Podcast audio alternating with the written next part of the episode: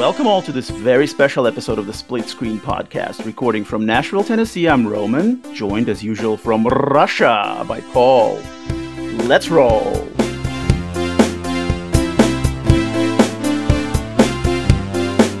Привет и всем! Как вы уже догадались, этот подкаст будет полностью на английском языке, так что включайте субтитры, смотрите его на YouTube, ну или если ваш английский позволяет, слушайте его прямо так. Поехали, переходим на английский. Погнали! Okay, so with that out of the way, welcome everyone to this very, very special episode of the Split Screen Podcast, and special for quite a few reasons actually. Uh, first of all, is because this is our first fully English language based episode, which we've never done before. We've done English here and there a little bit, but this is this is going to be all in English. And why is it going to be all in English? Because we have a very special guest joining us today. Special for a reason, not just because she's a beautiful lady recording from Los Angeles, California, but also because she's a really talented and pretty awesome DJ and music producer uh, known as Rachel or Chill in the music world. And she's the creator and author of such tracks as Barbie.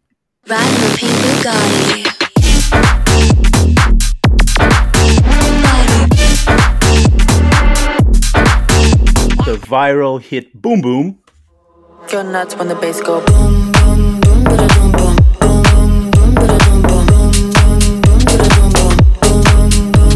and my personal favorite, the track, the really awesome track, I really love this track, is Tokyo Affair. Why not? With the ice. Hi everyone. yeah, hey Rachel, how are you doing?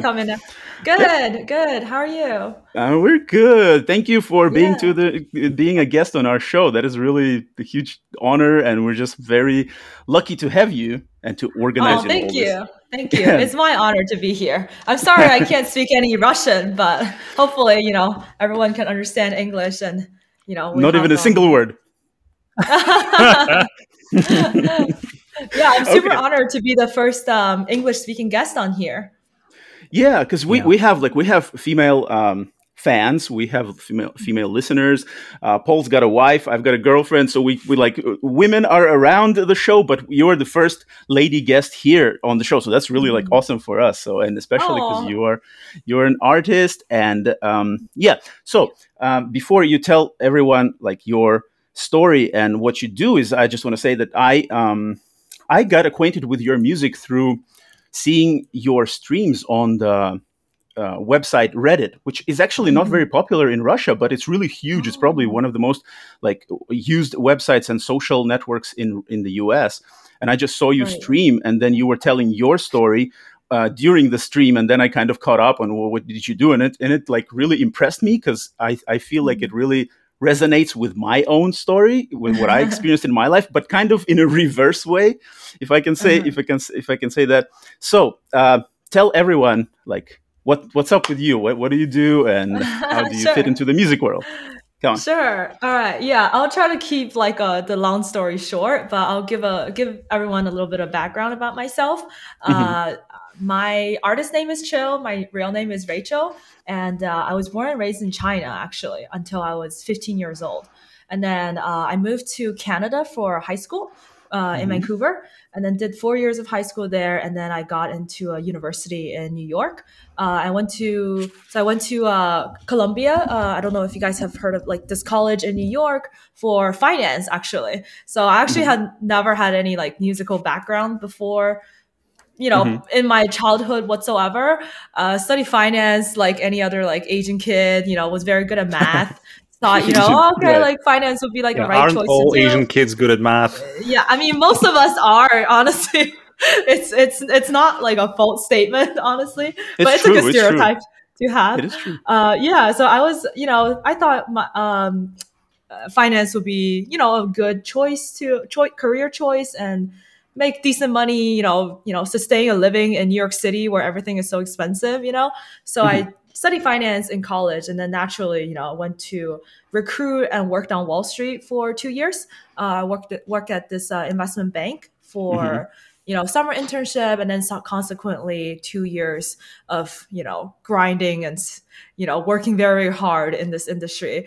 Uh, but over the course of the two years in banking i realized that just it, finance is not like my real Mm-hmm. real life passion at all uh, what i truly love was electronic music and i realized that you know since college i was listening to all kinds of electronic music every single day you know Mhm. morning to night like wherever i have time i would just listen to electronic music Mhm. and uh, what the one thing that kind of triggered me to make the move was when avicii passed away in 2018 um you know I, i'm sure everyone loved avicii like everyone has heard of avicii one or two avicii songs here and there Yeah. uh, never seen him live, but he's like one of my idols for sure.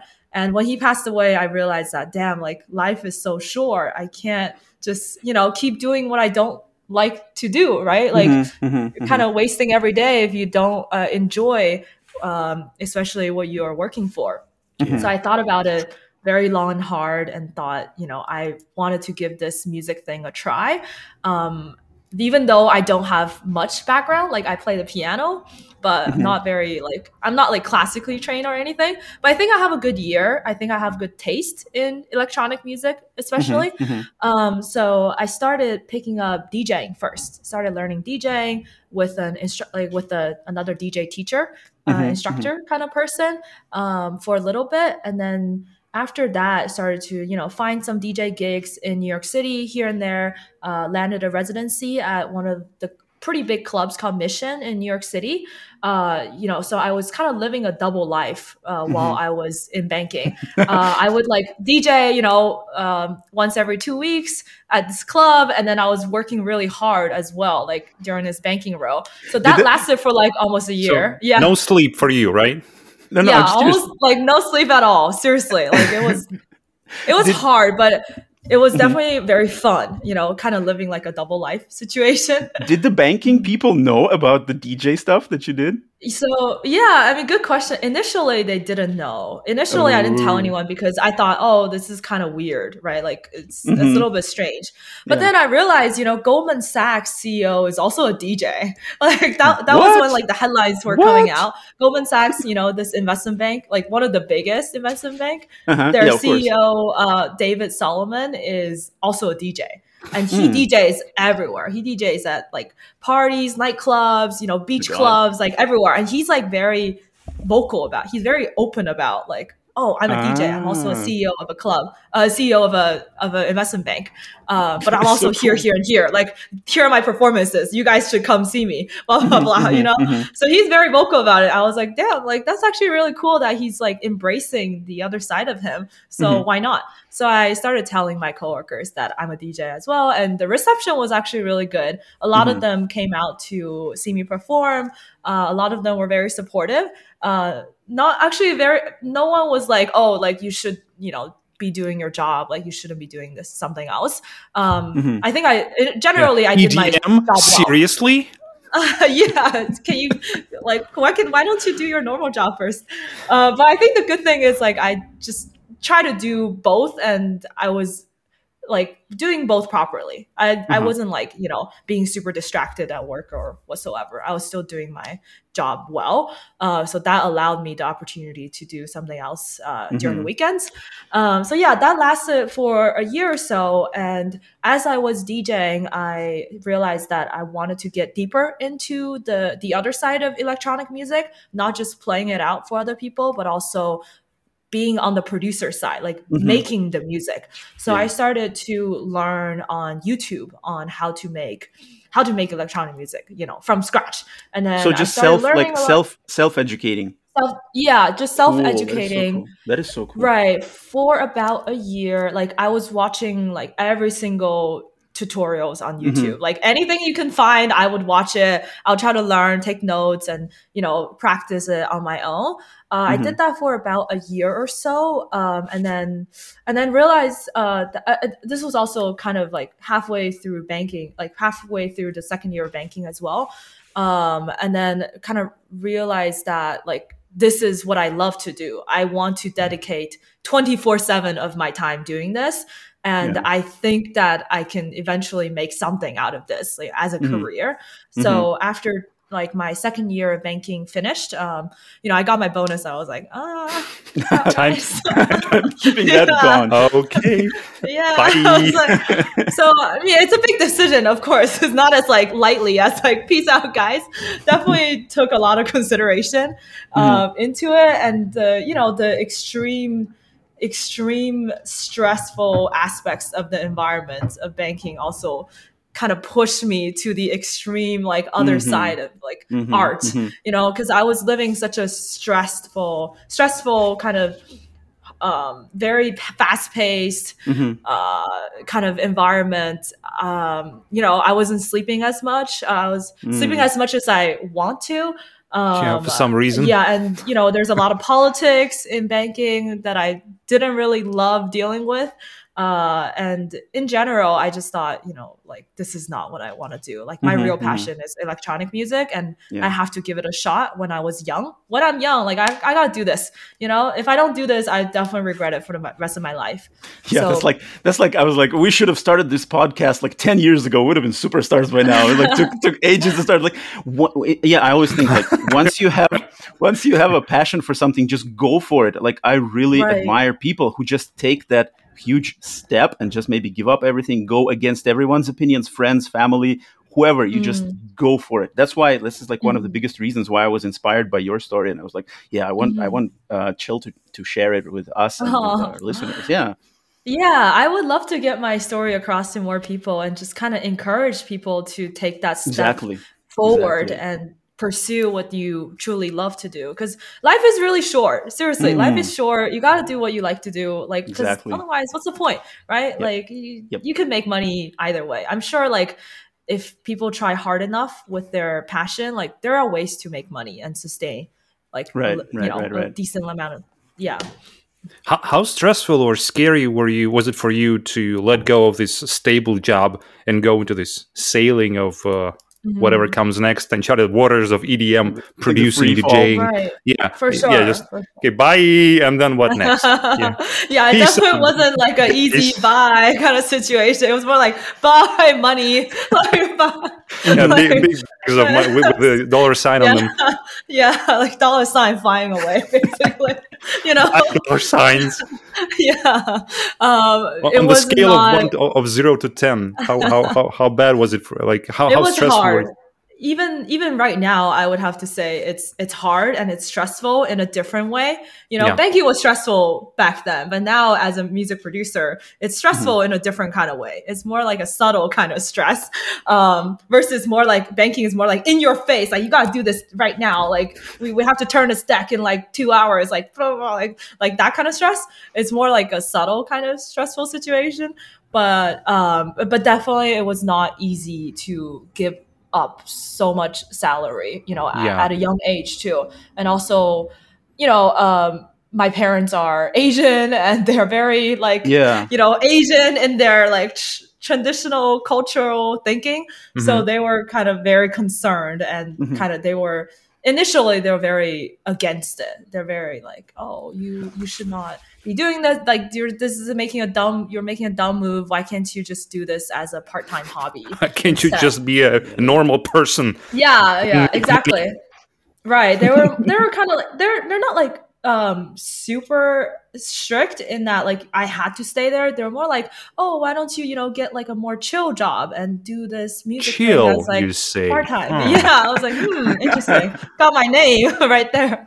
Mhm, right. mhm. So they were kind of against it, but they started to see over time how hard I tried. And uh, I was home for a bit in China, and every time they came my to my room, I was like hardcore producing and you know opening the software. Producing is kind of like using kind of like engineering. You know, there's a lot of uh, plugins and softwares and synthesizers and a lot of buttons and stuff like on computer digitally these days. So when they see that, they they kind of start to realize that oh, like actually, like Rachel is doing a kind of like an engineer job kind of situation. like it's not like they thought it.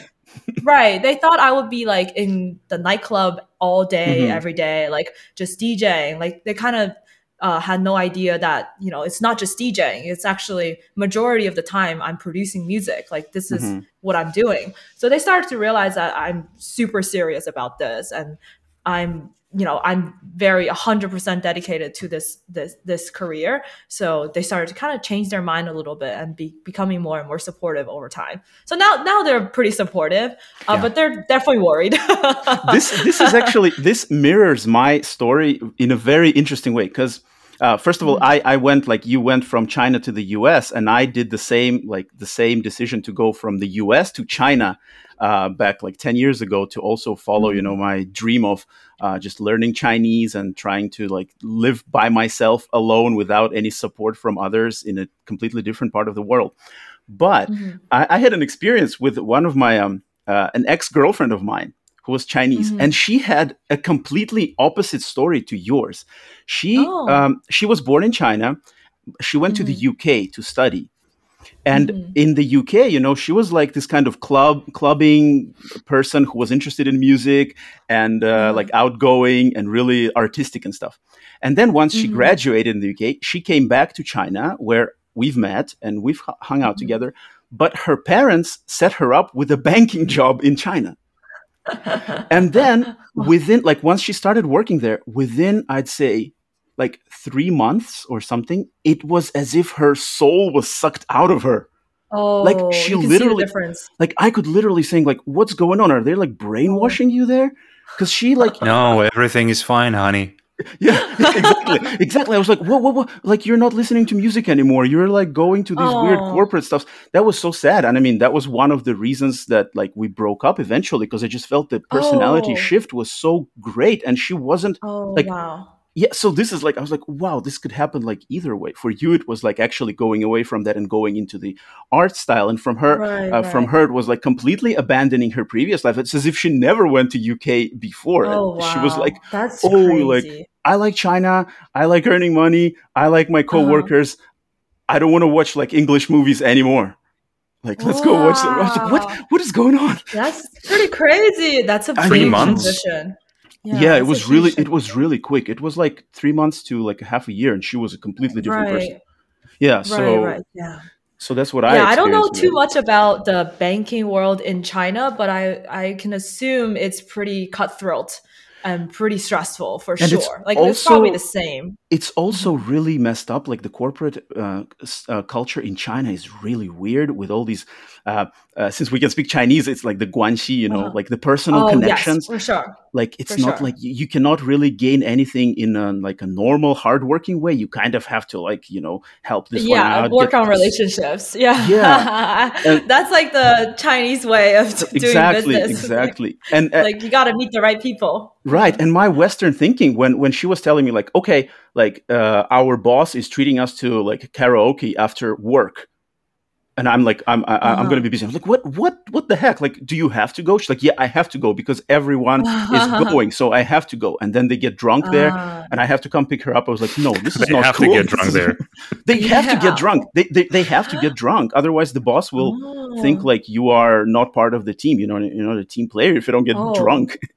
I That is- see. I actually had a very similar thing happen to me here in the U.S. too. Oh. When I was in, Uh-oh. uh, I I actually think like this kind of drinking culture wise is pretty common in the finance world. Like I Mm. remember being a summer intern at this bank, and um, you know, uh, summer is already like stressful enough being an intern and not knowing if you get like a return offer or not to come Mhm. back to do full time. So we were Mhm. all trying like really hard. And remember, like one time we went to a bar, and we just like uh, the uh, senior analysts, like the Mhm. second year, third year analysts and associates, had to had us like line up at like this long table. All the Mhm. interns line up Mhm. into like two ro- two groups of people, and then they had like a like what is it called? Like a keg? Not not a keg. Like a huge glass of beer. I, I Mhm, don't know what mhm. that is. Like a huge, like this big glass of a.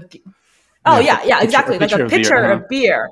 Mhm. And then they were like, you guys have to do this competition of two groups where like if you um like the first person drink as much as possible and then pass it down to the second person and then Mhm, pass it down to the third person, you know, and then see who like finish it first. And then by the end, you have to finish it like with the last person, and if you Mhm. don't, like there's like you got to do push-ups or something, some a burpees So- or something ridiculous. So, So- Wolf of Wall Street sounds like a little bit like a documentary now. No, it, it's Wolf of Wall Street. A lot of part of it was definitely real. Like what happened Mhm. back then was probably more crazy. Yeah, you know what time it is? It's cocaine o'clock, guys. let's do let's do um, no back then it definitely was something similar I, I, I Mhm. assume now it's a little bit more toned down but i was just told like i remember back then i was like uh guys i'm not like i'm pretty allergic to alcohol. I can't drink. Like if i drink i will get super super big headache and i'll get super itchy. Like i don't want to do this. Mhm. and then they were like no you have to do this. Like you're intern Oh, like you have to you have to Frat like boy. who cares if you get Frat boy culture. I- I- in yeah, its guess you- kind of like frat boy culture. Exactly, is. exactly. If, So I if was you like, lose your soul, you have to replace it with something, and booze sounds like a good idea. yeah, exactly. So that was pretty like traumatic kind of event, in my opinion. It was, just, and that was only the start because that was just the internship, and the full time was even just way more, you know, Mhm. bullshit and stuff, hazing to deal with. Uh, but yeah, it's kind of like a frat culture situation Mhm, mhm. right there. No, no wonder. No wonder you you were trying to escape from it. Like something was pushing bit, you. yeah. Yeah. Yeah. So now that I, you know, get I'm in LA and, uh, you know, I still go to parties with my musician friends and, you know, artist friends here and there. Uh, in LA, and everyone just like, okay, like if you don't drink drink water, like here's a soda pop. Like it's like it's very chill, you know. I, I just love it. Yeah, yeah. It just it's such a different culture, you know. Once you're out of it, and then Mm-hmm. when I look back at it, I was like, okay, that was definitely not normal. Like that was definitely not a normal like person party situation. hmm hmm So yeah. Hey, but going back a little bit, like when you first came from China to to Canada at first, and then the U.S. What, what were you like at that age?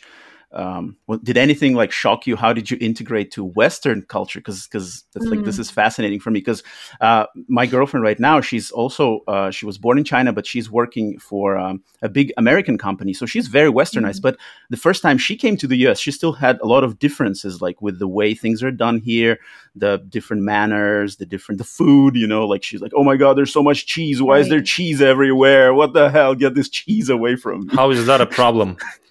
exactly. I don't know, but she's like super like, "What is this mayo? Why is there mayo?" Oh, And, uh, interesting. how- how about for you? Yeah, there's a difference. Like, Uh for me it was it wasn't that hard of a transition, I think, because Mhm. uh I was I studied English a lot when I was in China. Mhm. Um I my mom was was smart enough, I guess, to like send me to English uh, classes with like uh like people from like yeah tutors who are like foreigners from Uh-huh, China, uh-huh. you know, like like Caucasian people as mhm, like mhm, mhm, uh, mhm. tutors. So I had like pretty good foundation for my English. Ah, so you're watched ready. a lot of yeah. So I How old a were you? of.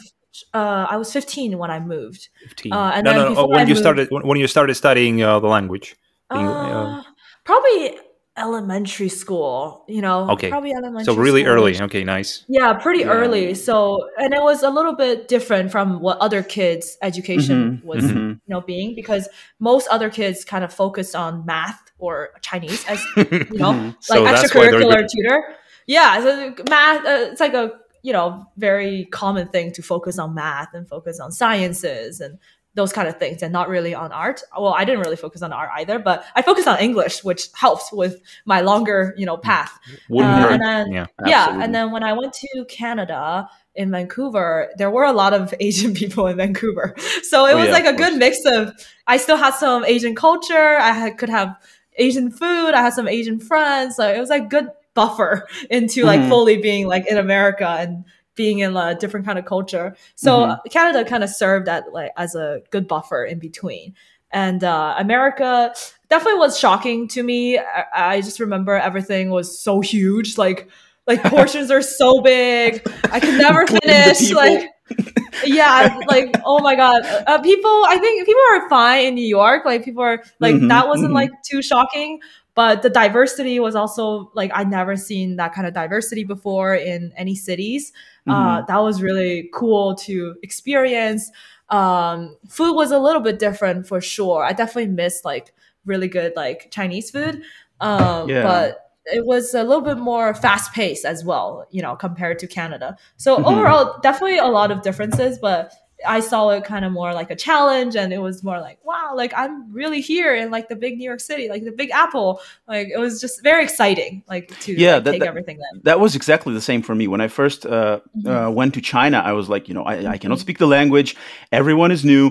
There's no friend friend help no parents help. I'm like i'm just by myself. And that was awesome. That like that was like a challenge for me to Mhm. overcome. And i totally get what you say but like you challenge yourself and you learn every Mhm. single day you know like when i first came to china i couldn't like speak anything. I could speak literally like three words. Like i could speak Uh-huh. ni hao which means hello.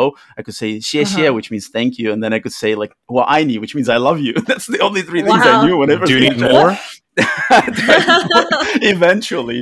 And then i kind of like crazy. yeah i started like talking listening speaking trying. So it took me like Uh-huh. a year a year and a half. I guess i'm i have like a predisposition to learning languages thankfully. So i picked it up pretty um, fast but i totally understand how, Nice. how how how you uh, took on that challenge of going to a completely different culture so Mm. that, that was really cool Uh, and not, then not as not as extreme as you going to China. To to be honest, I wonder why why you picked China out of like all Um, the countries. I've always been interested in Asia, so I was like considering Mhm. um, Asia, like Japan, Korea, China, where to go and where which language to learn because I really wanted to learn the language. So language learning and just challenging myself was a huge reason, and also mm-hmm. there was a girl reason. So. Oh, okay, okay. kind of stuff. I so. I, I just literally, I literally like I back in 2000, when was it, 10 or something? I literally bought a ticket and I didn't tell anyone, and I told my family and everyone like the day before I flew. I said like tomorrow I'm just going to China one way. My parents were like, my parents were like, what? What? yeah, yeah, I, I don't know because crazy. because I knew they would start. You know, if I told them in advance, they would start start trying to like talk me out of it I and see, try to like cancel it, mess something up. And I was like, no, no, no, I'm just gonna keep it. so uh, yeah, I can totally relate to what you went through. But but you went through it twice. So like you you came from China to the U.S. to Canada to, to North America, but then you went from uh, New York, from the uh, the banking world, financial world to L.A. Uh, to the music world. This is another huge change because I know how much people like like New York and all that kind of the old old America, you know, like Boston, New York, uh, that area. Uh, the people there, they don't actually really like like California, the West, Los Angeles. you know, like there's like there's this cultural shift between like. Um, whether it be political, cultural, just you know, ideological, it, it really is. I'm Uh-huh. in the South. I'm in Nashville, in Tennessee. That's that's a different. That's a whole different like uh, area. But I'm, I'm I just want to uh, ask you how how did you feel like when you arrived to LA and started just going deeper into the music scene? How did that feel uh, compared to um, your experiences? yeah, in being in New York? Yeah, yeah, yeah. Yeah, it definitely is totally different world. It doesn't even feel like the same country, you know? Exactly. Like when That's- you that's what I'm visit both cities, that's like totally different, like opposite style. Mhm. Um, but I, I, I really liked New York. I, I really enjoyed the time that I spent there. It was uh, it was a very fast-paced environment, but very rewarding. Like you're always busy. Your friends are always busy. You're always partying every single weekend. You know, going out. If you don't go out, then like you feel like you're missing out on something. Like it's that kind of um, Mhm, mhm, that mhm. kind of culture and that kind of lifestyle uh, and you know and you got to make a lot of money to sustain your Mhm. lifestyle so most people are in finance and in banking like in consulting or law or whatever uh, so so it's a different like i, I was hang, hanging out with a different group of people uh, and you know dealing with a different kind of lifestyle. But i honestly truly enjoyed it. I, I didn't i didn't think it was um, too much or too too stressful. It was it was fun at the right age you know Mhm, when mhm. i was in college and until i was 24 um, it was definitely like a good time period to be in like such a hustling kind of environment Mhm, mhm. uh, when I moved to LA, it was actually because I wanted to attend a uh, music production program called Icon Collective. Um, it's a one-year music production program where you know they teach you the like into the depth of everything like audio engineering sound Mhm. design you know songwriting arrangement music business marketing everything um, Mhm. i was learning a lot on my own but it wasn't enough at the end of the day like it, i Mhm. just felt like i could take it to the next prof- very very professional level but i didn't know how and i thought like a music production school makes sense makes sense Mhm. right now to do it. So it was And- very and- like accelerated one year thing. that is Um, only in LA. That is, uh, it's it's Yeah, so it's in specifically LA. Mm. yeah so i thought damn this is actually a very good buffer to kind of go into the li- la lifestyle you know go to school here see if i like it. If i like it i'll stay. Um, and i loved it. You know the school was really great. I was able to meet a lot of similar minded classmates who are pursuing similar things similar Mhm. goals that i as i do so i found a kind of another group of friends who are purely you know doing music and arts and Mhm. uh, you know become uh, accustomed to yeah, to yeah. the lifestyle here. So really yeah, so after yeah. this, yeah, I graduated uh, this this April actually, Mhm. um, and then since the April, you know, I decided that I got to stay here. Uh, rented a rented a room here out in LA, and you know, just you know, I'm in I'm an LA girl now. yeah yeah and so icon Mhm. collective would be like that that is kind of like your doorway gateway into the music scene of la like imagine if there was Mhm. no icon like how would you even go about it right like i guess this is like first of all you learn stuff and then I, I, i'm Mhm. guessing based on the icon like connections friends people you can, can you can get Mhm. like gigs and maybe some friendships made and kind of start Right, networking right. right so that is awesome that is like that is very smart to just if you really want to give it a shot that was the perfect choice as i can see to to enter like educate yourself and then like as a Mhm. jumping off point to keep keep doing it that is that is really cool Right, right. Definitely makes it a little bit easier to Mhm. to make friends, uh, make some relationships, and you know get accustomed to you know the The LA yeah, scene here. Yeah, like without a school, I mean, I could still do it with like networking and all that. It would just be a little bit harder, you know. It would just take a little mhm. bit longer to meet new people and all that. And also, it was during COVID, so it was hard. There's no Oh, parties yeah, or anything. right Yeah, oh my there's god no hangout, so you just Oh be at home all day. yeah, different world. You, Yeah. Uh, can I just? Uh, uh, you you said that you it just uh, for me it kind of illustrates the whole situation that when you were talking Mm-hmm. about the banking job and you said we had to party, we had to like uh, do things Uh-huh. they do in Wall Street, and now you have, and now you say that you uh, got a party because otherwise you, you you'll be like you, you'll feel like you, you're missing out. And this is an interesting contrast to me. Like you, it's it's Oh. basically it's it's party, but it, but Uh-huh. it's but, it, but it's your your your own Your party. perspective on you're Yeah, on yeah. the party now Yeah, I mean there are different types of parties for sure. There are parties Yeah. where the coworker, like the coworker kind of party, like yeah the kind of banking forced in- into the same area. Yeah, yeah, yeah, and then there are parties where like it's just friends, you know, going Mm. out and having a good time. And I had some really good coworkers who are still my good friends right now, who you know made some really meaningful friendship in my banking experience, and they're very supportive of my journey right now. And you know, they're still in finance, but they're like, oh, you know. Rachel Cho is doing doing her thing, like we're supporting. And sometimes when I go back to New York to DJ, like they'll come out and see me, uh, which is really nice. You know, did, um, I did I do miss so some some people, yeah, in my banking banking times. Now, but uh, I want to talk about your musical, like your musical taste a little bit, because uh, I know you, the music you make, the music you make, or the music you choose for your DJ sets, is I would Mhm. say that is like pretty. I wouldn't say it's hardcore, but it's like like heavy hitting, you know, like bass music. It's not like you know, like Yeah, like, right, like I mean, the the, the beat drops in, in your tracks are Mhm. like they they you know they they slam. So I was like, Thank you. like how how do you like coming from a chinese background and i know what kind of music is Mhm. popular in china like the the like Mhm. in china like if of course there's an underground scene but in like in the Yeah. us or in europe um tracks like like you you mentioned avicii or like djs or like Right. edm music. It's it's it's mainstream. It's it's on the radio. It's you can hear it everywhere. Um Mm-hmm. so it's kind of accepted and a lot of people like it.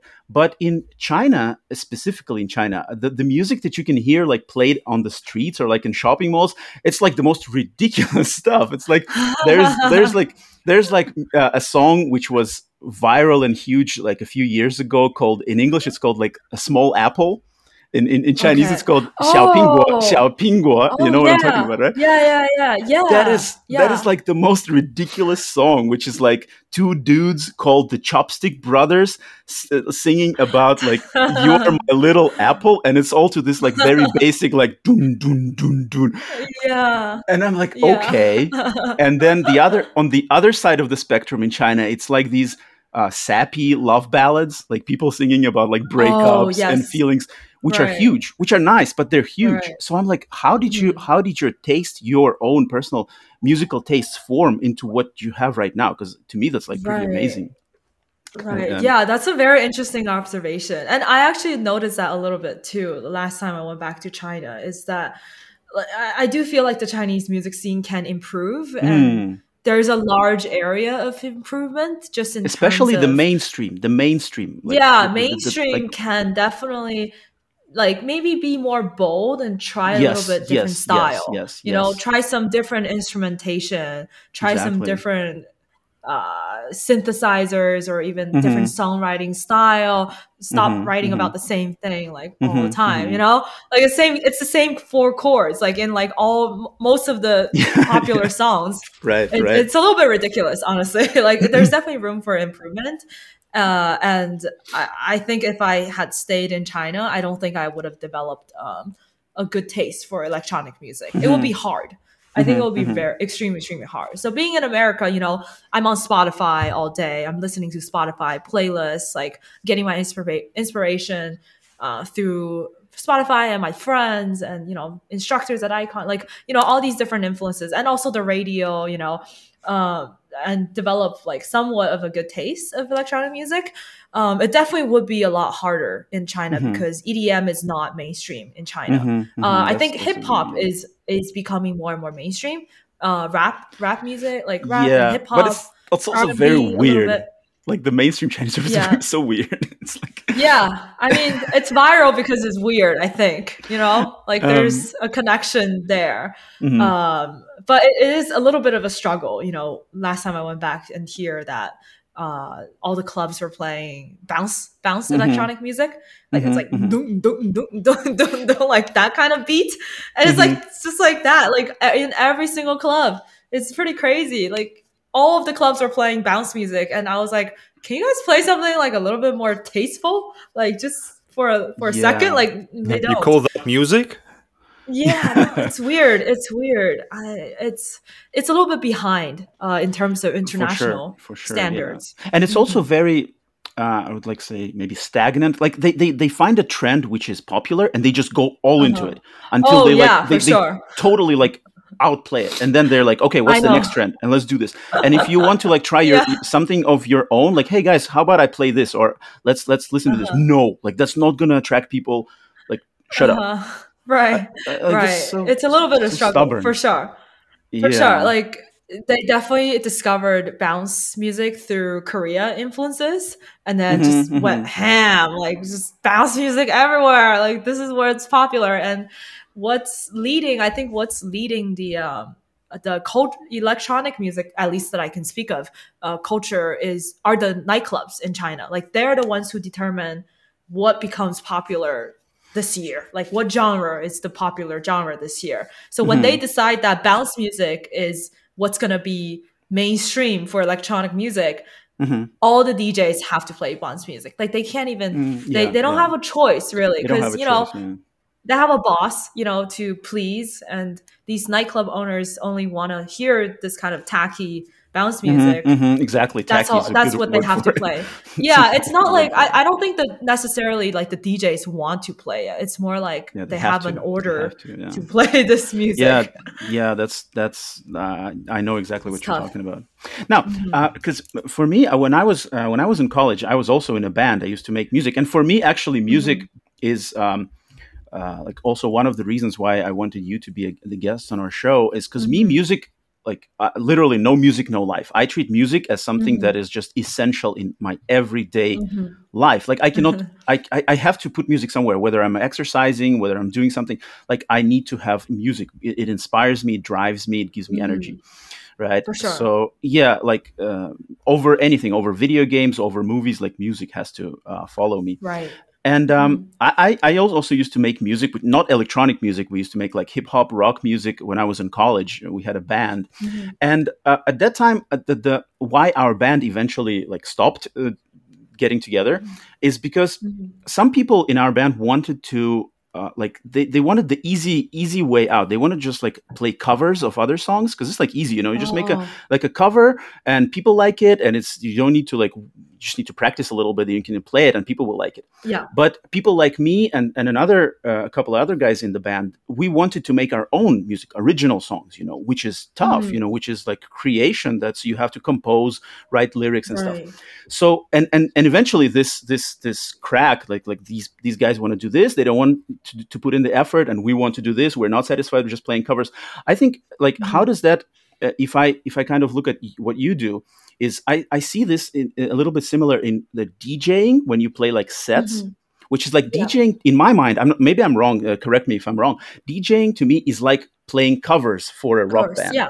yeah Mhm, and then making producing Yeah. your own music is is is is the creative process so how do you for like sure. ob- obviously you started with djing and then how do you Mhm. deal and how do you uh, approach the creative side like is that does that come easily are you like inspired easily or like do you have like difficult moments when you're like how, how do you come up with that i just want to hear about your creative process and Yeah. Be- before we go there, I'd like to add that that to me, like I, when I look at the movie, I, I can understand how the picture is made, how the special effects are made, how Mhm. everything. But when I listen to music, it's just I Mhm. don't even know where to begin with that. Like, do they begin with the bass line? Do they begin with the melody? Uh-huh. Where do they? Right. So how how do you approach that? Yeah. Ah, For sure. Yeah, that's a very good question. And I think like it's it's kind of like a black box to a lot of people, right? Mhm. It's like what what are you doing on your computer all day? Like what are you looking at? Like how do you make these things? So Mhm. it's kind of like I understand how like it can be like like uh, a little bit confusing for people, but everyone has their own processes in terms when it comes to making a song.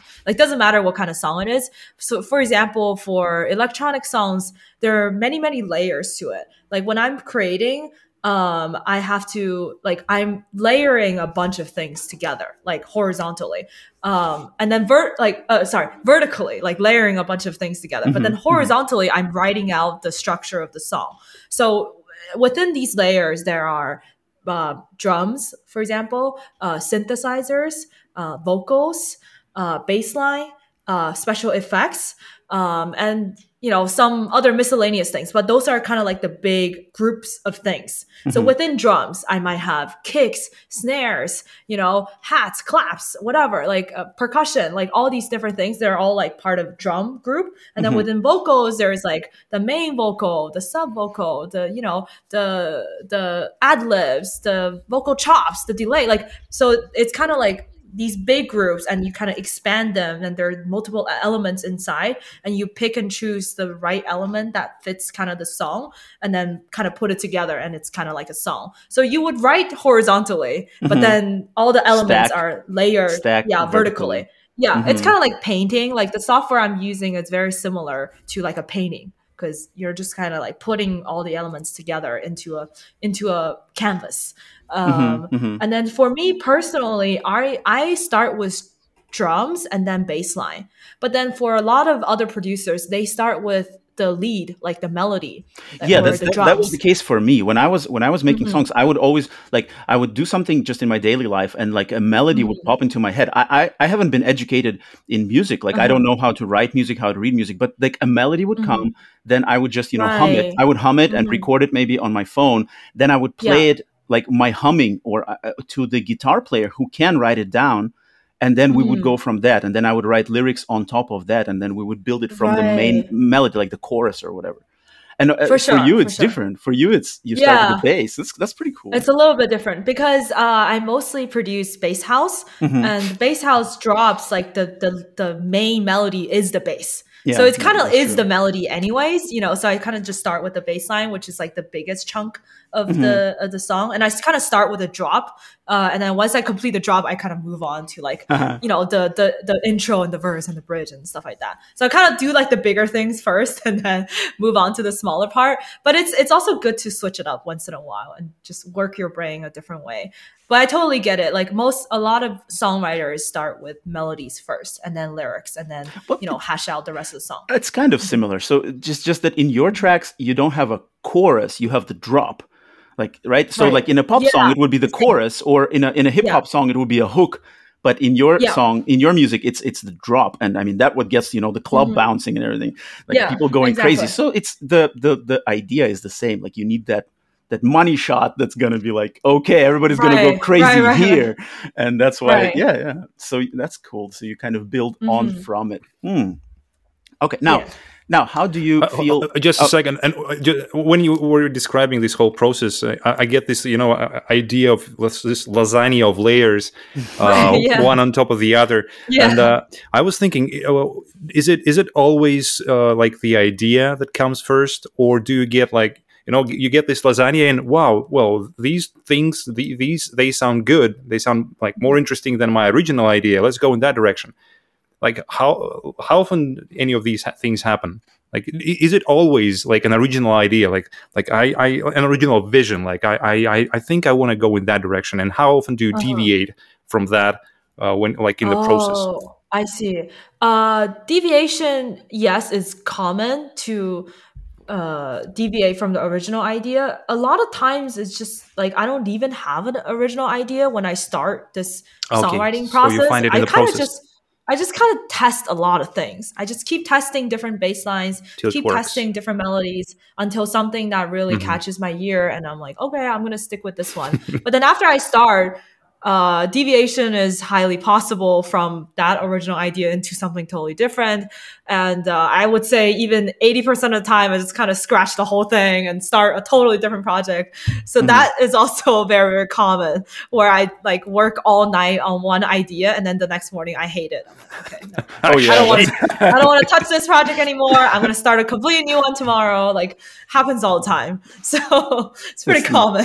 the But the next morning, Jesus, why did I delete that? Like, going back yeah, and forth. sometimes I look back at it and it's like, oh, it's not a bad idea. I can like finish this, you know. So it's gotta revisit the old projects once in a while. Um, but yeah, it's a lot of trail and error. hmm Now, how about uh, DJing versus uh, producing? So Hmm. DJing, like, Right. uh, would you if you if you could do like if you have a chance eventually to like just do your own music full time and you could totally give Yeah. up DJing, would you do that or like like Oh. the opposite, or you you really Oh, enjoy both of them and you want to like do that and that and not give up anything in favor of the other? Ah, What would you say? That is interesting. That's an, if, if I have to pick one, Yeah. If I have to pick one, I think I think I'll pick producing. I'd rather have everyone hear my songs and have someone else play out my songs in a crowd, and I have the like you know I'll have the equal amount of satisfaction look Mhm, uh, mhm. looking at that. Um, I I think DJing and producing are definitely super different from each other. You Mhm. can be a really good DJ but not a very good producer, or you can be a really great producer but like you know be a mediocre DJ. But I think overall, like DJing is a to me, it's much easier than producing because producing is where you are sitting down in front of a computer and really like putting your emotions and creativity all like on like you know a computer screen and pouring it out on on in Ableton and uh it's it's a very like it's a creation process you know Mhm. it's it's painful but it's definitely very rewarding towards Yeah, the yeah. end uh but it's it's kind of a struggle most of the time but it's like the feeling of making a good song at the end of the day is is so rewarding it's like honestly Hmm. better than most things a lot of things Yeah, that i enjoy yeah. in life exactly. versus I- I- djing is kind of like just like you know playing out songs like Mhm. mixing songs together where people can have like a you know a, a controlling the crowd with your energy and Yeah, it's like more in, in the really moment. set Like in the moment. you're yeah kind of- exactly in the moment kind of Yeah, live performance yeah. uh, that, and that that is just DJing. I'm not talking about people who like play the piano on set Mhm, or playing mhm. the drums. It, it's just purely DJing. Like that's, I I think it's not that hard of a thing to do. Um, but it definitely like it, it would be. I think my goal eventually is to have a set. For example, have like a one hour set, and half of the music I play are purely my own music or my own remix or edit of, Mhm. of things. So I'm definitely working towards that to have like enough music to put in my set where majority or 50% are my own music. So that's like kind of my goal in the future. cool. Um, nice. yeah. and I think in the EDM world, most people who are famous are people who are great producers, right? Like you don't hear that Mhm. many Right, pure right, right, DJs who don't have songs. Right, so like you got to be making your own songs. Like you got to be an artist, artist, artist. You know, yeah, Yeah. yeah, to yeah. kind of get there. Speaking of of uh, of uh, sorry, uh, just it's okay. while while we're on the uh, DJ versus producing thing, uh, my brother-in-law is actually an EDM DJ and producer, Ah. and I still don't understand what he's what, what he's doing. Actually, whenever I no idea. Maybe you know uh, a little better after this after this maybe uh, interview. hopefully hopefully uh, and uh, we had a very similar uh, well i actually I, I, we had a similar conversation about Mm-hmm. djing versus producing and he also picks producing but he picks Mm. it for, for for a reason that i think that he's he's not really into this whole club thing like he doesn't Oh, okay. like clubbing uh, uh, like all night through he doesn't like Mm. uh like tons of new people crowds of people so Oh, I, I. I think in his case, it's more of an uh, extrovert versus introvert situation. right. What, Right. what- well, in, in your case, do you think Mhm. it has anything to do with the extrovert versus introvert? Do you see it? Yeah. But definitely, definitely. For example, you know, Avicii had a lot of problem kind of going out there to clubs all the time. And I think like I watched his documentary, it seemed like he wasn't comfortable with it like Mhm. 24/7, you know. Mhm. Once you're uh, in that position, you're like in clubs almost like every other day or so. I, I I don't really know, but you're definitely playing a lot of shows Mhm. all the time. You don't Mhm. have as much of time being in the studio as you want as you want to.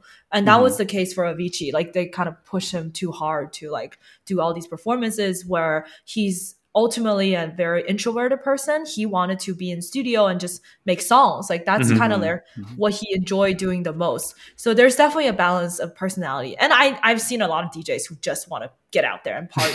and they're very Yeah. good at that. So they they don't really care about spending time in the studio. So it's definitely somewhat of a personality thing as well. Yeah. Um yeah. Is in terms of for for me personally, like I think the pandemic also made me a little bit in, more introverted than Mhm. before.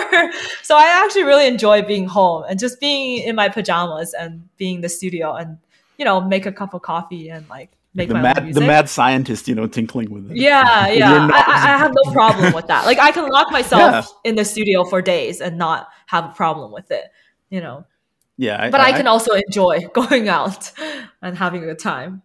Yeah. but It's I don't, I don't think I can do this like every week. I like if I'm DJing every single weekend, that's a little bit much too. Mhm, mhm. It's just like one of my It's, the- favorite. it's the same with my brother. I'm sorry. It just it Mm-hmm. just uh, the same with my brother. Every time he he has to go somewhere, I, I see it in his face that it's a little bit of a struggle there. Uh, so yeah, mhm.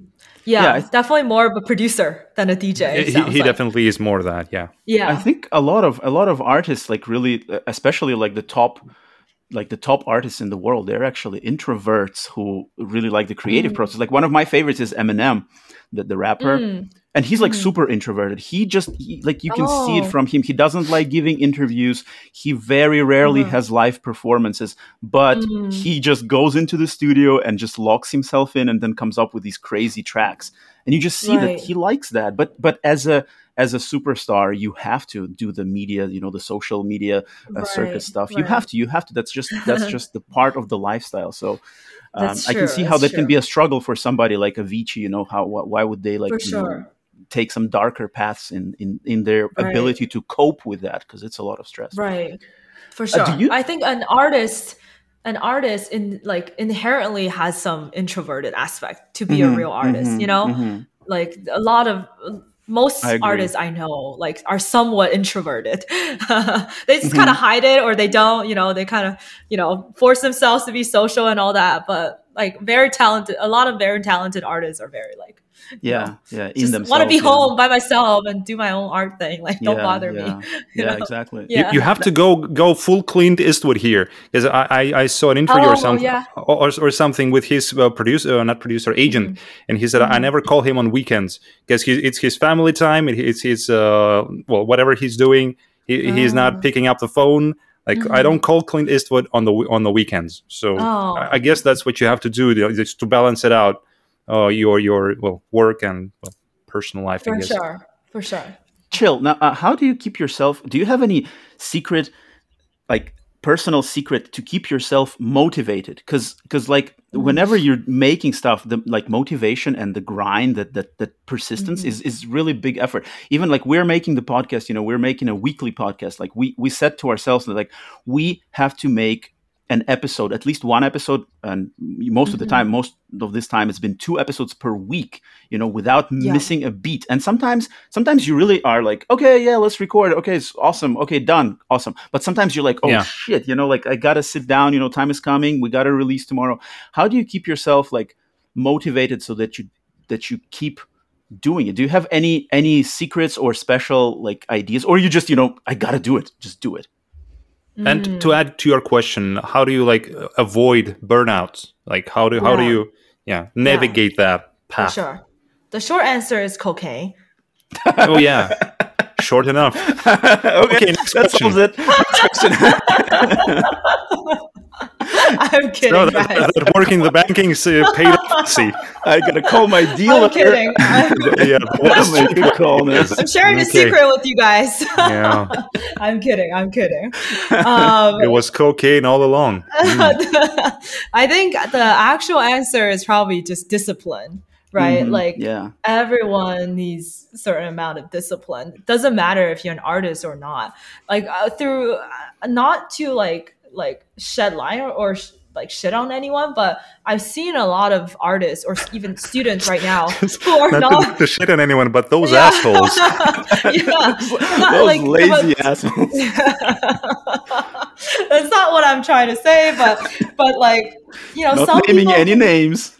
right, right. Can people? Uh-huh. Some people can definitely work harder. You know, a lot of people I see in LA are artists, but they kind of smoke weed all day, and kind of that's part of their creation yeah. process. It's kind of like a disguise uh, of saying I don't want to work very hard. Like Mm, I'm an mm. artist, I need to wait for motivation, or I need to wait for inspiration to hit me, and then I'll start working Mhm, but mhm. that's actually like in my opinion kind of a waste of time like you Yes. can't just sit around and wait procrastination. to hit you That's what it is. Right it's actually like kind of a cr- procrastinate but you'll be surprised how many artists are like that they kind Oh of just, yeah, absolutely. you know like chill kind of very very chill kind of lifestyle and kind of just like work when they want to work uh, versus i'm coming from a very uh, like uh, you know i came from banking i came from a very very extreme kind of work environment yeah. Oh, so that yeah. really already trained me to be very hyper productive like Mm. very efficient in terms of thinking about things or dealing with things. Like it just i try to be as most efficient as possible. Um those i think the two years in banking definitely trained me very well uh just in terms of discipline um but right now like uh, now that i'm in la i'm a little bit more lax like i don't have an alarm in the morning like Mhm. tech, like most days i kind of like just kind of wake up whenever i want to but i work very hard you know throughout the day and into like midnight you know Mhm. um I think I still carry some of that finance discipline around with me, even as an artist right now. Like, I don't really wait for inspiration hit me. I just open it, I start trying things, and sometimes inspiration will hit me as I'm doing it. But if I don't open it, open the Ableton, and I don't start writing, like, like barely inspiration will hit me, you know? Like, Mhm, so I just gotta start doing things first. And I Mhm. do give myself, you know, a pretty uh, strict schedule in terms of how much time I'm going to spend live streaming, DJing, or and then how much time I'm going to spend spend producing, and how much time I'm going to do business aspect of things or social Mhm. media things. So I do give myself somewhat of a strict schedule every day, um, and I rest on Sundays. So it's it's I think that so far it's actually a good balance and um, pretty good like work efficiency. Yeah, once you, once you kind of figure it out, that's the same that worked for me. Because when like going back Mhm. like ten years, I remember that like the first deadline that I missed Mhm. because of me being you know a dumbass, and I lost a job and I lost out on a lot of money or opportunity. I was like, never again. I'm not missing a deadline ever again. Because like th- what what like I lost a, a huge chance just because I wanted to just you know goof around, do nothing. So after that, I, I Mm. also like I, I decided like you know if you want to get something done, you know you got to first of all you got to do it yourself. Nobody else is to do it for you if you're Right. No one else wrong. is to do it for. You and you just do this, yeah, like a schedule or like a regiment. You know, like this has to be Mhm. done. No fun until this gets done. Once it's done, yeah, yeah, go go ahead. You know, go crazy.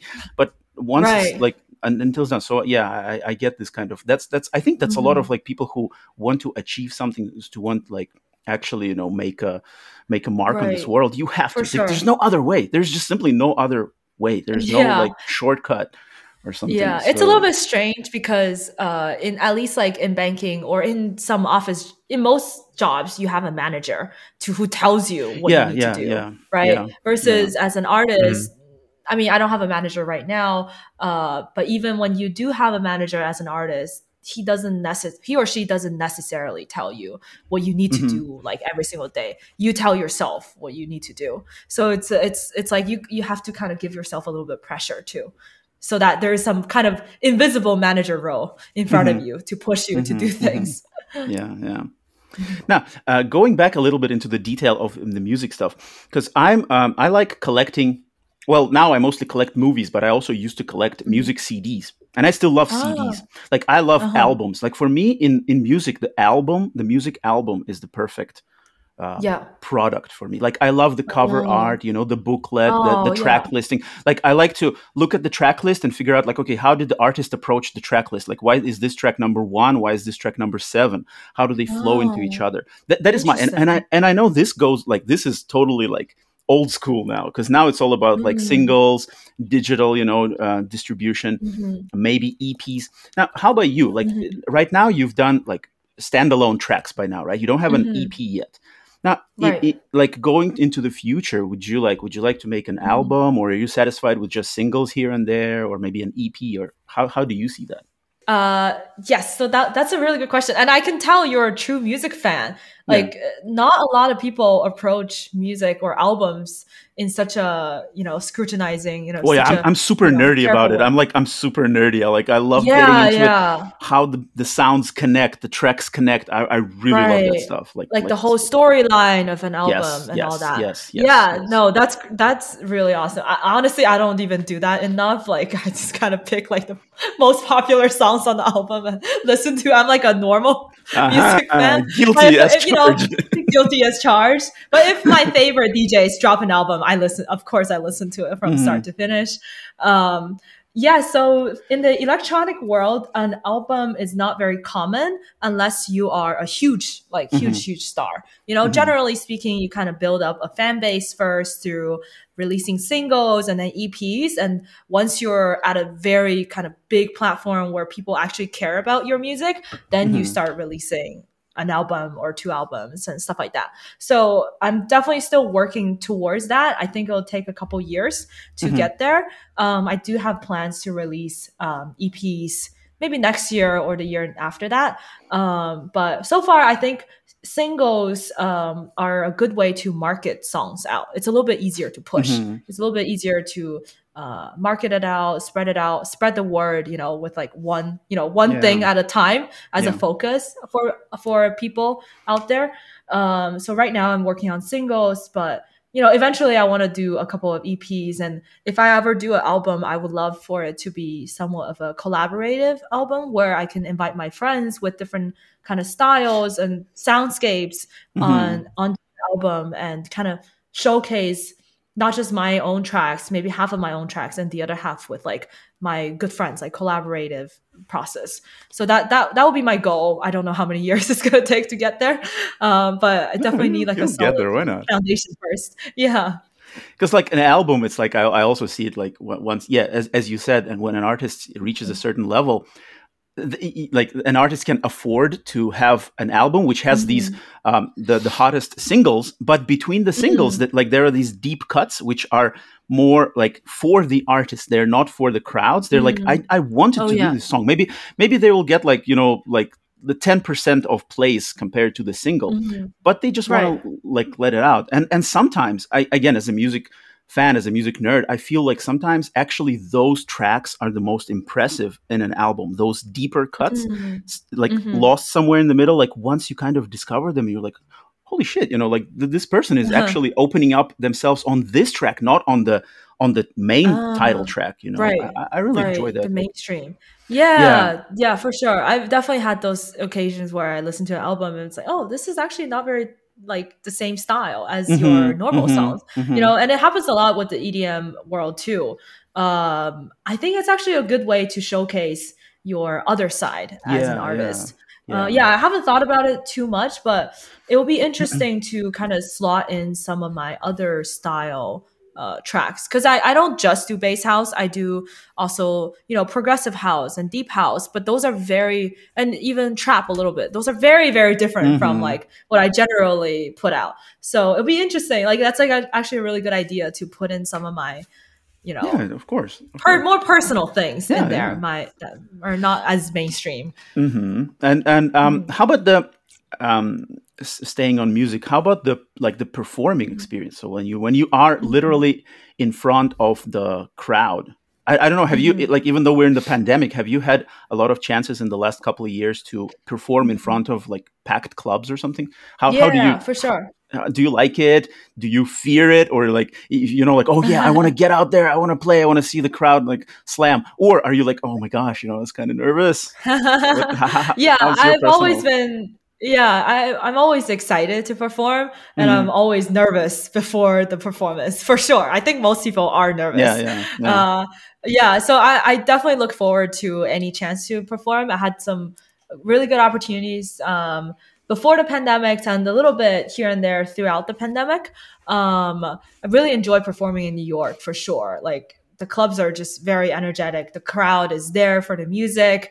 They're there to dance and have a great time. So like the reception is always good um, i've also performed in china before and the clubs are humongous and with like Yeah. crazy led lights and crazy like decorations and Right. you know neon stuff very futuristic Right, right, uh, I've also performed in those kind of clubs before, but the reception is not as like exciting because people are not dancing as much in the club in Mm, China. mhm, Uh, mhm. people are just kind of drinking on their tables, and the dance floor is like very tiny. So I'm Right, kind of just right. like looking at these people in the dance floor. There's like only a small amount of them, and trying to trying to do my best to like deliver the energy to this smaller group of people. Mhm. But inside of a very humongous club, you know, it's a different kind of experience for sure. Yeah, I, I Um, myself have seen that, that as well. Like in those, Yeah. because yeah. in China, like some clubs, especially the top clubs in cities like Shenzhen or Guangzhou, th- they they just go all out. Like that club is like, oh my god, it's like,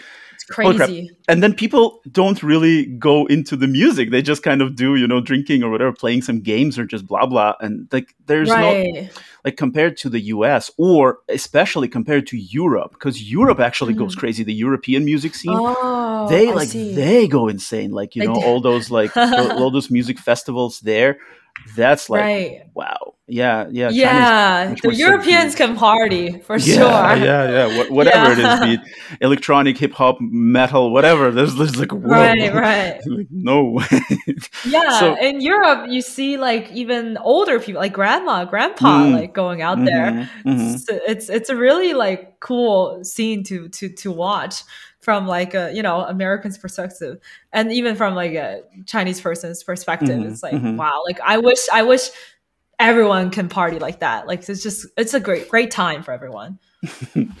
now if um, you also do um, as, as you mentioned before the dj streaming so but you're also not just limiting your streaming to djing music or music sets but you also want to incorporate video games into your into your streaming experience right? So I, Uh-huh. I, i'm just curious how how like how did that come along? Because i know like uh, video games are not um, like in in China, they're not uh, like more like computer games. I guess in China are more popular. It's not like in Mhm. America where people like are fans of Nintendo or PlayStation or Xbox. You know, everybody has Mhm. favorite like Mhm. consoles. And in China, it's more like people are playing these online games, and like nobody has consoles. Everything is pirated. Uh-huh. Nobody like really- how how did you like even kind of get um, enjoyment out of games? Was that like early for you, or you just recently got into it? And Mhm. How does that right yeah i connect to your- started playing games like do you know gbsp the yeah, of course. flip- GBA. yeah GBA, GBA. Game Boy Advance. Yeah. Paul, you Yeah, got it. GBA. Right behind you. You mean oh something wow like you this? one right there yes i have the exact Maybe same a color sound to remind you of the Really? good old days? And eh, maybe not. It's not. Oh, Powered up. wait. Oh, oh yeah. yeah yeah And oh my god i remember playing this when i was young and when it the sound you can't turn it off so when i was like secretly playing it at midnight under my Mhm. like bed sheet there's Mhm. always like I try to stuff it in the pillow and not have like like sound, not let my parents hear that sound and so I'm like secretly playing in my bed. Uh-huh. You're not playing games, are you? No. A couple times they were suspicious but i remember in uh, elementary school i played so much of that and i was like losing sleep because play you play it around like you were like from one of the cool midnight kids. like- you were one of the cool kids. really, Elementary school really. in China playing Game Boy Advance SP under your bed. That's that's a cool kid in China. Like- that is I, pretty I don't know. I, I was quite popular. I think. I, I I definitely don't think I was the only person playing that, uh, but definitely playing a lot of that. Um, Mm-hmm. Like Pokemon, you know. Back then, what else was there? Kirby, Super Mario, kind of stuff. I, I I'm definitely like a Nintendo fan because I started girl. playing Okay. Nintendo. Yeah, definitely like That a more sense. Nintendo kind of person. I like the graphics. I like the round Mhm. and the cute, you know, that Mhm. kind of stuff. So definitely, I played like almost every single version of Pokemon. I think, and then uh, now I'm definitely very into like the Switch games. Um, Mm-hmm, mm-hmm. Yeah, Cool. uh, still kind of sticking with Nintendo, but I'm trying to get into a little bit more PC games because the PC games are just like the graphics are so much better, and it's like more like there's so many open world kind of situation games to explore. Versus Oh, wow. Nintendo, like my favorite is uh, Zelda Breath of the Wild. Open like that open world is crazy. Like it's just endless. You know, I wish like, interesting. Breath of the Wild Yeah. 2 will come out soon. Wow, 'cause, uh, wow. I can't wait. I finished almost all of Breath of the Wild, like the like this one, but uh, waiting for the second one to come out. This is this is Um, actually an interesting topic for our show because because we've Yeah. been uh, Paul he really likes Breath of the Wild, and I I I. I have no interest in playing Breath of the Wild because Why I've played not? because I've played the older Zelda games like the old school ones, Yeah, and Breath of the. Wild is Uh-huh. completely different from them. So that actually Mm-hmm. drives me away. Like I, I, I don't have an interest in playing Breath of the Wild because I know it's going to be different. So I still haven't played it's it. it's a little bit more battle for sure, but the puzzle of it, it's not as different. I think. I, I will get you around know, to there's it. still a lot I, of I will puzzle get around to it. solving. Yeah, I'm not- I mean, I'm- definitely when I first played it, I was suspicious because Mhm. everyone was telling me that, Hmm. oh, this is the best Zelda game. Like, this is so good. You have to check it out if you like Zelda. And I opened it, I was like, no, like, this seems like another game. Like, this doesn't Mhm. look like Zelda. I don't like it. But then Mm. once you start exploring, like, it's just crazy. Like, you gotta, you gotta try it. You have to try I will. it. I will. Yeah, that is what five hours in. Yeah, I was exactly so I was it. sold at the point when you need to like climb to a to a tree or something, and I'm like, wow, the whole world is interactable. It's not just you know Mm-hmm. for, for it's, it's not a backdrop that you cannot d- d- like touch. you yeah, just- you can. y- Here you, literally- you you need to. You- Yeah, you can you can climb every mountain that you see. Yeah. You can climb every building. And Right. it, and uh, it, com- it to me it completely changes like your your in, interaction, your relationship with the world, and I think that Mhm. was for me the most like the point uh, where I fell in love with with Breath of the Wild. Right. with that, you, is- that you really personal with the world, not just For look at it from the distance. You you, you, you yeah. Oh my god. Such a good point. I'm running out of good point. excuses. I'm running out of excuses not playing this game. you game. have to you have to play it. I I listeners- 100% think. like yeah, our listeners, they constantly tell me like, "You, Roman, you gotta play this game. You gotta play this game." Yeah, They're all like, you have like, to. okay, now chill. I You think can- it's you, one you of the keep- best you keep games. finding reasons not to. That's I know, I know. I heard I on think the one- internet that it's not uh-huh. as good as they as some people say, and then you don't buy it for for another half half a year, and then Jesus, just buy it already. You'll be I- worth it. I actually heard um, the first music or one of the first tracks that I heard you while you were streaming on Reddit was a Zelda Mhm. theme like remix or something that you were playing. Oh, That's wow, that's a while ago. Yeah. Yeah, no, no, no. At first, I've seen you. That's like that's like August of Ah. August of. Oh, okay, okay. Yeah, something I like haven't that. played that remix in a while. I remember. Yeah, I remember playing it. That's Yeah. that's how it all connected in my mind. It's like, wow, Ah, you're from China, I you're in the states, you're making music. Holy crap, it's Zelda. Oh my god, what is this? And then I remembered. it. Yeah. Yes. So not now but so going through that to back to music. So now does Mhm. video game music like inspire you? Does that creep into your own music somehow? Is do, does your your own music connect to video game music somehow, or is completely like you don't really? Right. A lot of music, uh, video game music are electronic music. Mhm. You know, like a lot of them, I mean, these days, so much of it is uh, kind of like mid tempo bass music. I hear a lot of those. And a lot of producers also produce for those also produce for some video games and you know Mhm. movie trailers and stuff like Mhm, that too. So i definitely get inspired mostly from the sound design of it especially like uh, i was watching a documentary about this uh, person who created the mario like created the sounds for mario games. Mhm, and mhm. he is just so brilliant you know all the the coin sounds the boing, like the jumping sound the like going Yeah, into the, yeah, yeah. the the thing sound like stepping on the mushroom sound like all those things he made with synthesizers he made like with like all these like crazy moogs and synthesizers at home and he's like Mhm, mhm. looks super nerdy but he like made all these amazing soundtracks and sound design it was just like, iconic. so Tho- those sounds are iconic. Like, yeah exactly they're The- so yeah. so so so iconic so like i i hope to incorporate more of those um, sound design you know tricks and samples into my own songs and be a little bit more creative that way put in like something weird here and there. But that, that that's definitely my goal. I definitely get inspired by by those kind of like little ear candy things. No, would you ever? Off the just just a second. Uh, uh, just off the off the top of the shelf uh, do you have like when you when you think about uh, video game soundtracks Mhm. is there anyone like in particular that comes to mind to you immediately Mhm. like thi- this is this this one i really really enjoy Oh yeah, so there is a an artist called Blau. Uh, it's three. It's actually stylized as three L A L, like three Lao, but his name is actually Blau. Mhm. Um, he has a song called Tilted Towers, and it was from for a certain game. I forgot, but a lot of producers also produced soundtracks for that video game. But that one, I was like, damn, this is so good. It's so simple and so good. Um, wait, was it? Uh, let me just look it up real quick. It was it Alesso or Blau? we have to ask him as well to, to try it in you Yeah, you guys use have the bit of that Alesso, Alesso, not Blau. But Blau had something else as well. But Tilted Towers for okay which game is it? Ninja Warriors? No, Ninja Works? Ninja looks like? Ninja Warriors. Ninja Works? Yeah, it's a it's some video sounds game. like a hundred games Yeah, all in Right, one. but it's a very, very cool like video game soundtrack. Tilted Towers by Alesso. Yeah. and then Blau had something else as well. I, I forgot the name of it. Um Cool. yeah, Now, so some some very cool tracks. Would you ever want to make music for a game? Mm, it would be very cool. I I I, I think it's hard because it kind of has to match like a lot of the soundtrack, like the Mhm. movements too, right? I would love to make like a whole song Mhm. for it, um, but I think like doing the specific sound effects is actually very very hard to do. I've seen people No, do no, that I, too. I, like I'm, I'm talking about music, like like just not the sound Mhm. effects, like just the music. Because Mhm. when I listen to your music, like the first game that Mhm. comes up to, to my mind is a game called Hotline Miami. If you've ever heard of this one, have you ever heard of this one? Oh no no. It's it's this game that is like a pretty violent shooter.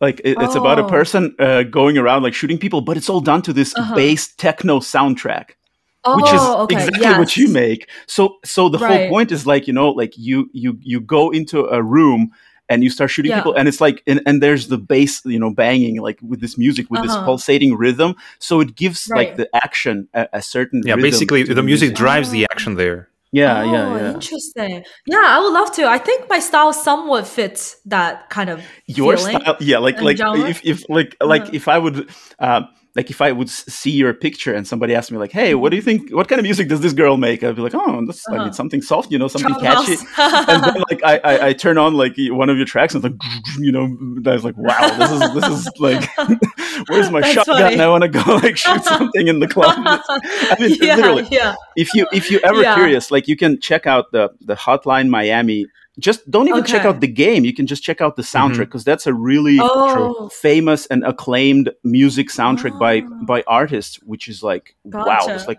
super awesome co- connection with games and electronic music which is yeah, for Recent, sure. so- You guys know the game Beat Saber? Like, Oh, do, I wanna do we make a- know? We, we, me, and my, me and my wife, we spent uh, an hour, an hour, a year and a half playing exclusively Beat Saber uh, on PlayStation VR. Yeah, Yeah, we, crazy. we, we, we, we bought, our, Oh bought, bought ourselves a uh, VR this uh, Uh-huh. headset, and we like tried many different games. And Uh-huh. ultimately we ended up with Beat Saber and nothing else. Just, just not, everything else just just disappeared when Beat Saber ca- came into town.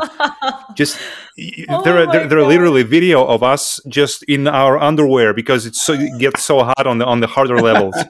just because you, you get Are sweaty.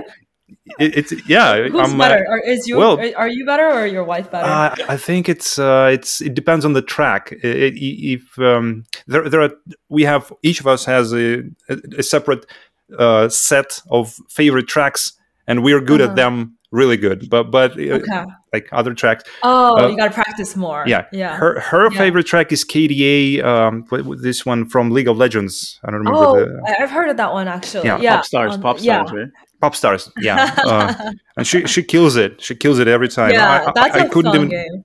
Yeah, when you look at when you look at the top ten scores at that, I remember I, I once got to number ten, and then Wow. immediately she said, "Give me those controllers," and then I went down from top, top ten, never n- never to return. Wow. Yeah, so sh- Damn, you guys It's are good. it's it's one of one of the best games in not just in VR, but just one of the Uh-huh. best games uh, of the uh, last couple of years, easily, Mhm. easily. for sure.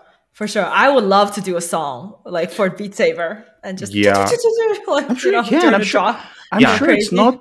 I, I, don't- I don't think it's just you just gotta put yourself out there. Just you know, apply. Yeah, maybe I should like contact them or something. Just yeah, like I mean, just the same way as I contacted you to invite you to our show. That's true. That's like That's you true. just. I, I, at first, I also thought like you know, in, in this world or whatever, Mhm. podcasting music, like you're kind of like, oh, uh, they're gonna refuse me. They're they're gonna ignore me. And Mm-hmm. some people do ignore, but then like once you just try. Then you see, like we're all humans, Mhm. you know. We're all interested in, you know, communication, doing our stuff. You know, Right. This- this is For awesome. sure. This is- What, what, what the for heck? sure. Yeah. And your your music fits fits Beat Saber much better than say Imagine Dragons said. I think it was a waste of time because no, I, I, I'm not talking about Some the music. shade. No, no, no, some I'm- shade out there. Imagine I- I'm not- Dragons. I'm not talking about, about about Imagine Dragons, but I'm talking about that it doesn't fit the game. Uh, I mean, Oh. it, it, it's kind of it's a mix of music, game design. It's like it, Mm. Right, it- right. on a, on a, on on a, on a uh, high enough level, you feel that you have to move with the music. The, mu- the music not only it kind of it kind of moves. It's, it's like a puppeteering. You have to be the puppet for the music and Uh-huh. uh, you have to you have to feel the flow because some tracks they you feel like you're like you're you're drumming like heavy huge drums and and you hear it in, in in your like in the music and it's just one transcending really experience Mhm. and other music you feel like you're dancing and and you feel like you're being driven by this music it's it's i think it's one of the uh, one of the best uh, aspects of the game and Right. your mu- your music fits this uh, whole thing much better than a lot of like um, what was the the, the latest um, was uh, Lady Gaga I think Oh, and okay. uh, I'm I'm not sure why, but the the, the more famous the the the the the, uh, the music is, the the worse it plays. I don't know why. It just Oh, it just for some reason, yeah. Huh. But Hmm. I don't know. Your music, I just see. I, I see. I see the cubes like uh, running you already towards me. see the cubes. That's You see true. the That, that cubes. is really true. Easy, That- easy. yeah, I agree completely. I love that. Thank you. Thank you. Yeah, I'll That's what- you know reach out and give it a try. chill, chill, Beat Saber pack. On Yeah. Easy. every Easy. platform. That's that. Yeah, you. you, you you Let's do go. that. Yeah, yeah, yeah. All right. I'll beat so- it on Expert Plus. I promise. All right. okay so um, going like to the slowly uh, ending our conversation we always do uh, on our show we have a tradition whenever we have a guest like i prepare a small quiz for our guest which is kind Mm-hmm. Oh, of random okay. right so i got the Uh-huh. small quiz for you so it's just ans- Oh, wow. uh, s- s- simple questions some of them related to Mhm. music some game wha- whatever uh, so i just want like throw the question to you and you just answer give me whatever first comes to your mind and sometimes it's a Oh, or okay. and or okay so okay. Here's what we got. First of all, let's start with the music. So, if you listen to music, would you prefer listening on a, an awesome sound system or listening through awesome headphones? Awesome headphones. Headphones. Why? Yeah. Any, any any specific reason? Because I'm the same. Uh, How about you? Do you have any? Because I, I feel like uh, I would be in my own world. I can close my eyes and just kind of have it like all surround me. That's like Mhm. a very warm feeling, you know? Mhm. Yeah. So I think I prefer that. hmm Cool. All right. Uh, next one. Uh, what do you? What will you choose? DJing on a stream, so online, or DJing live in a club? Uh, DJing live for sure. Live. Okay. Okay. Yeah, the energy is a little different. hmm hmm Now, um, okay, this one is a really old school question, but I, I, I guess I know the answer. Um, Uh-huh. Digital media or physical media? Physical media, as in Like CDs, Like- you know, CDs and um, like uh, uh, uh, games on disc or movies on disc or music on disc, music Oh, on physical, physical, or you're totally digital. You don't care about like collecting, oh, buying like I vinyl. see, you know. I see. Yeah, I think I'm totally digital. Totally I'm like 90, you know, millennial kid. Yeah. Very digital. I'm Yeah. like I'm super old school, like all that stuff behind me. like you know, I like the I like the physical aspect, but the collection, Yeah, yeah. collecting dust. Yeah. no, that's nostalgia. My heart is dare you. dust. How dare you? oh Um, my god, that's funny. All right, next one. Um, okay, here. One artist that you would like to collaborate with, but as a vocalist on your track. But as a vocalist, Yes, not as a, not as a producer, not in the music stuff, but as a oh. singer or rapper. Oh, interesting. Hmm, maybe Habstrakt, Habstrakt. Mhm. Like this person, H A B S T R A K T. Like he's a bass house producer. Habstrakt. He does a lot of rap, rap Mhm, and bass house uh, kind of tracks. So I could do some raps for him. No, so, but but you don't have. If you're listening, hit me up. Do you have any like what what what about like a super like a any pop artist like a like a world famous artist, not like the from the hardcore electronic scene, like Oh. any like like let's say like I don't know Jackie Chan. Ah, I see. As a pop artist, Hmm, interesting. Uh, a little bit out of your comfort zone. Right. I don't listen to pop that much, but I love Exactly, that's why I'm asking. I would love to. I would love to do a backup, like a background vocal for Dua Lipa. Just bury me Oh, Dua deep in Lipa, the okay. mix, and I'll do a do a like a vocal doubler for her. Wait, wait, no, I think you misunderstood my question. I think I, you are saying where you want to be as a vocalist on someone else's track, right? Hmm Yeah. But I, I was actually asking. Well, that's cool that you answered that one too. But I was actually ask, asking who would you want to collaborate to be a vocalist on your track? So you make the Oh, music, Okay. Okay. and I they see, I they see. provide the vocals. That, that's what I was Oh, asking. Of course. Oh, I see. I was like, damn, that's actually a pretty random question for me to do some vocals. Yeah, yeah, the other way around. The other way. Uh, of yeah. course, I would love Dua Lipa to be on my on my, any of my songs. Mhm, She mhm. would be my favorite for sure. Um, guys wise, let me think. Mm, Ah, no, guys, thanks. Uh, No, I have a lot of things. I'm trying to think. Like go as mainstream as you can, as, you possibly can. as I can. Michael Jackson. Oh. What? What are you talking about, Michael Jackson? Oh, I would love to have. Um, uh, what's ah damn, what's the Yeah, you said the, mainstream. the guy's na- uh, the person who did humble? Wow, uh, Humble. can't believe I'm forgetting his name. Kendrick Lamar. Oh my god, he's got Oh, bars. K dot. Okay, that's Yeah, he's got bars. he You is, crazy. he. He actually, yeah. Well, Skrillex did a really crazy remix of his song Mm-hmm. "Humble." That was insane. To be able to remix any of his songs would be like insane. Honestly, I'd love to remix any of his songs. That is a cool choice. man. That that is, Yeah, is he's awesome. like, out there. Okay, Yeah. now mm, going a little towards video games. Uh, well, I guess this is also pretty obvious now, but I want to hear this answer: Super Mario or Mm. Sonic the Hedgehog? oh, Super Mario. Super Mario. I like. Is- I like both. I like both. Oh, oh, oh. Mario. Oh, really? You like both? Because, of the franchise. uh, uh, because this is like this is like also Yeah. a point of contention on our podcast. We constantly because I, I I think Sonic is overrated, and uh, like Mm-hmm. and a lot of people tell me like, no, Roma, you don't understand anything. Sonic is awesome and stuff. I'm like, Sonic Super is so stressful. Like you miss some. Like Tell I hate the fact face. that I hate the fact that you can't get every single coin. Mhm, I, that mhm. bothers me so much. It's the same No? with my wife. She just Yeah. she stresses out everything. She every every time she doesn't collect a collectible, a coin, Yeah. a ring, like Right. uh, I don't know, a shiny Same for thing on the track. yeah, she- same I for have to- me. Yeah, I have to replay it now. All of it. right. So that is not good for my personality. That game is not fit for my personality.